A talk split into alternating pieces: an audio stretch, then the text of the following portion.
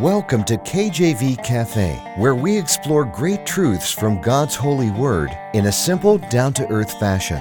Romans 10:17 shows us where faith comes from. So then faith cometh by hearing, and hearing by the word of God. Let's grow our faith together in the cafe today. Our program is hosted by Pastor Clark Covington and brought to you by Heartland Ministries. Grab your Bible and a hot cup of coffee or tea and join us now as we explore God's holy word.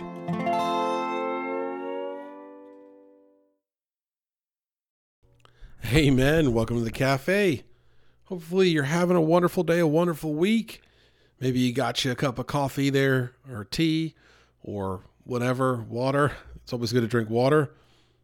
Got me a nice hot cup of coffee, my favorite handmade mug from the Smoky Mountains. Amen. Everybody's got a favorite mug, don't they? Just uh, so thankful here to spend time in God's Word. I'm very grateful for the opportunity, and I'm thankful that you've tuned in.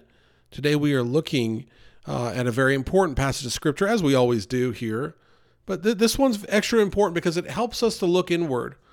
And the idea is serve the Lord with gladness. And then the other idea is why is that so hard to do? You know, why is it so hard to serve the Lord with gladness? Have you had to go, um, had, I should say had, but have you gone and done something for God and internally were murmuring about it or complaining or whatever it may be? I think we've all been there, especially if you're in the ministry or if you're volunteering with your church. There's some days that are awesome and you're just, wow, you know, presence of God is here. I feel great. Other days are not always great. And they just say, man, I'm tired you know, you pray to God, say, Lord, I'm tired, or maybe you're just talking to a friend and say, I don't know if I can do this. And it's hard in today's day and age to live for God because of the culture and so many things.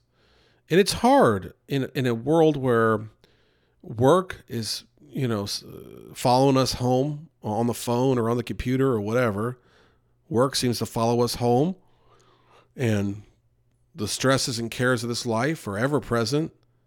You're on social media. I, you know, I got rid of my social media about five years ago, four or five years ago. I got rid of all of it, and we have a we have a social media page for the ministry, and I've worked in social media for my uh, job, you know, uh, day job, so to speak. But personally, I don't have any. And one reason I got rid of it was because of all of these just like things coming onto the feed that would either distract you, make you desire to have that thing, or make you sad about something going on. And it was just too much to bear, you know, honestly. And I just prayed about it and I believe the Lord wanted me to get rid of it. So there's my testimony on social media. Get rid of it. If you don't if you don't feel happy every day, if you have trouble serving the Lord with gladness, let's start with getting rid of that social media. Um, yeah, there's a lot of good that can come from it, but there's also a lot of things that really mess with people. I saw a guy looked like he was, you know, didn't look like he was from a ministry or anything, just like a guy in the world talking about how they made a phone that has no social media on it because of all the anxiety and stress people were getting from social media. So that's a little sidebar. But let's look at today how do we serve the Lord with gladness in this world? You know, maybe it's not social media that gets us, that makes it hard for us to serve the Lord with gladness. Maybe it's our health. Maybe it's a perception of what could be happening to our health. Maybe it's our wealth. Maybe it's a perception of what could be happening to our wealth. Maybe it's a realistic thing where we have a bill we don't know how to pay. Maybe it's jobs, the job we're in. Maybe it's relationships with coworkers. Uh, maybe it's family. You know, there was a prayer meeting we had recently, and one individual said, Pray for me. There's no work at work, and I'm just sitting there all day. And the other one said, Pray for me at work. It's so busy that I don't have time to do anything. And both of them needed prayer. Amen.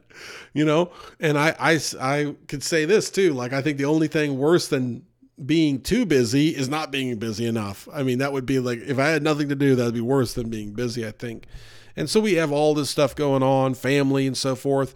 Family could have strife and, and arguments in the family or just worried about the family and cares and burdens for the family, doing what we're called to do as Christians, bearing the burdens of others, amen, and thus fulfilling the law of Christ. So even living godly can really become a challenge. And then we read in Psalm 100, verse 1 through 3 Make a joyful noise unto the Lord, all ye lands. Serve the Lord with gladness. Come before his presence with singing. Know ye that the Lord, he is God. It is he that hath made us, and not we ourselves. We are his people and the sheep of his pasture. Well, that can be difficult to swallow sometimes, can't it? You think about when are you singing? You're singing when you you know you you don't have a care in the world. You're joyful. You're singing. You're praising God. It'd be difficult to serve the Lord with gladness day in and day out. And last episode, we talked about how God's here to help and not hurt, and that we can, as we look upon the love of God for us, uh, the idea that He has the thoughts uh, towards us of peace and not evil, and to give us an expected end, the idea that He healed the broken heart and binds up the wounds uh, of people, the idea that he sent his only begotten, Jesus Christ, to die on the cross for us. Do we need any greater love than that? The Bible says uh, there, there is no greater love than one that dies for another, for a friend. Amen. That's what Christ did for us. And he did that, by the way, as Romans 3.23 tells us, while we were yet sinners. So we can look upon God's love, and that can help us serve him with gladness. Uh, and then another thing that we can do, we can praise God while we go through these struggles because that's beautiful in his sight. Okay, so as we look internally to see why it can be challenging to serve God with gladness, and I know maybe there are a few of you out there that say, Brother Clark, I have no problem serving God with gladness. Well, good. This should reinforce all that you're already doing. But for those that struggle with this idea of serving God, of finding the time to serve God, and then to do it with gladness, this should be a refreshing and helpful message for you. Praise while going through struggles is beautiful in God's sight. Think of who went through struggles and praised God in the Bible. I mean, the, the Bible is God's holy word. He gave it to us. We real, we're told in the Bible that it lasts for eternity. It never passes away. Everything else is going to be gone over here, but that Bible is going to live forever. Amen. His word is so precious. His word is like treasure. His word is like gold.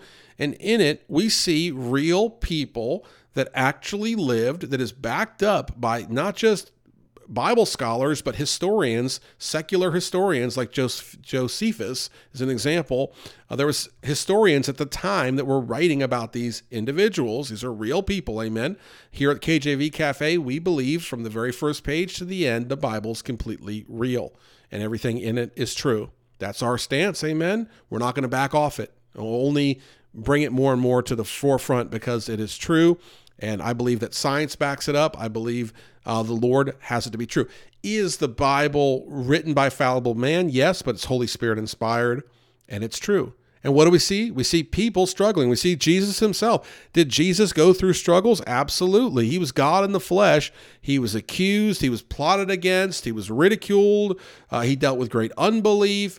Uh, people plotted to kill him. He was betrayed. Amen. He was let down by even his closest friends. They fell asleep when they were supposed to be watching and praying before his passion.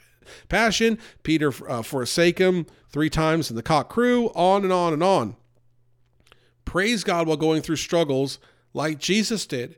He constantly gave God the glory. He constantly uh, said that he was here not to do his will, but God's will. Even when the devil tempted him, he quoted scripture three times, talked about uh, God being king and the glory going to God and living by God's word. Amen. God himself gives Jesus affirmation when John the Baptist there uh, and God comes down and descends like a dove and says, This is my son with whom I'm well pleased. Amen. Um, again, at the Mount of Transfiguration. So we see Jesus go through struggle and praise God. We see Job praising God and not being saying, I'm not going to be a hypocrite and I'm not going to turn from God. And we see Job as he went through all of the great trials in his life, as we understand it, the oldest book in the Bible, as Job went through all the great trials in his life that, that God allowed the devil to bring to him, that he still stayed true to God. No, not perfect. And yes, God shows up and has to rebuke Job a little bit. Uh, but at the same time, Job didn't forsake God, and Job wouldn't forsake God. Even after his wife told him to do so, he wouldn't do it. He praised God in the midst of his struggle. David, the writer of many of these Psalms, David himself is praising God and telling us to praise God. Amen.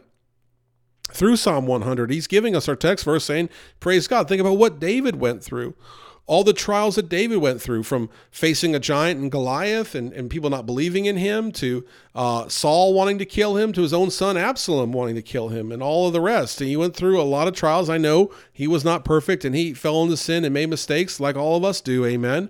But he was a man after God's own heart and he praised God in the midst of his struggle. Abraham, again, another one that pleased God through his faith. Abraham wasn't perfect. Abraham went through many struggles, on and on. When you are down and out, God is up to something. And when you praise God in the midst of your struggle, then what you're doing is you're showing God through your praise that you know this truth.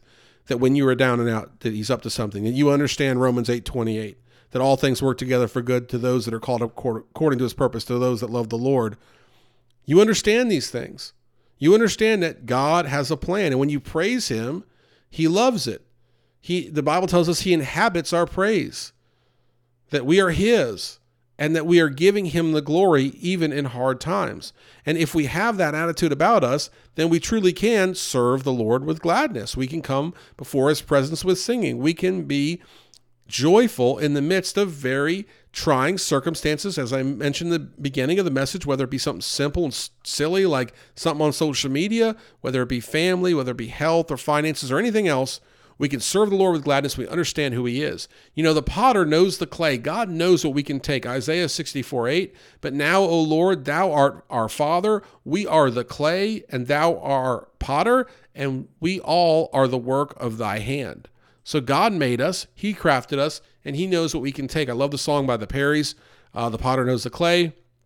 Some of the lyrics I know you're going through the fire. It's getting hard to stand the heat. But even harder is the wondering is God's hand still on me? It's lonely in the flames when you're counting days of pain.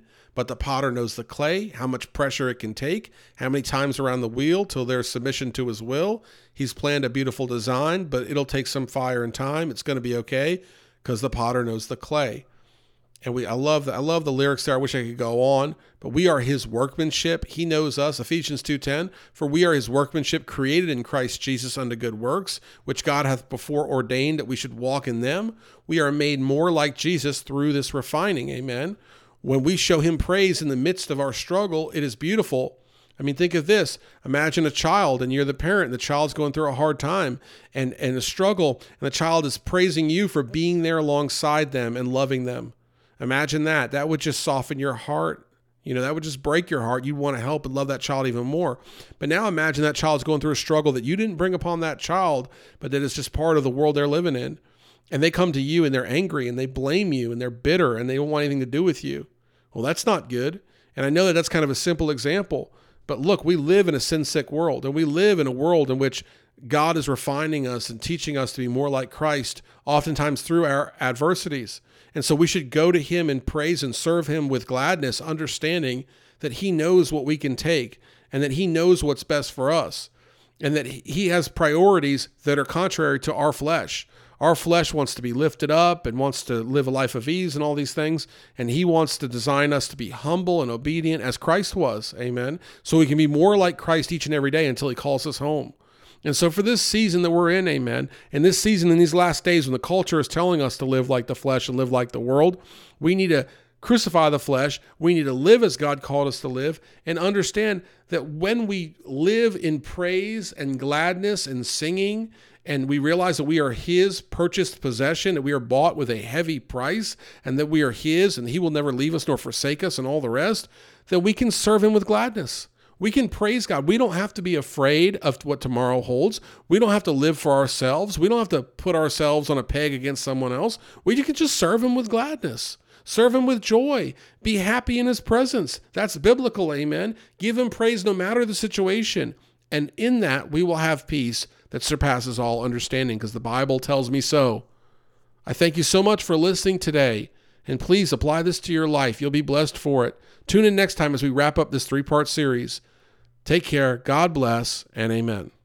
Thanks for listening to this episode of KJV Cafe. Have a question for Pastor Clark? Email him directly at clark at enduringpromise.org or visit kjvcafe.com and click the envelope button on the homepage. Our program is hosted by Pastor Clark Covington and brought to you by Heartland Ministries. We'll close today with Psalm 119, verses 166 through 168. Lord, I have hoped for thy salvation and done thy commandments commandments. My soul hath kept thy testimonies, and I love them exceedingly. I have kept thy precepts and thy testimonies, for all my ways are before thee.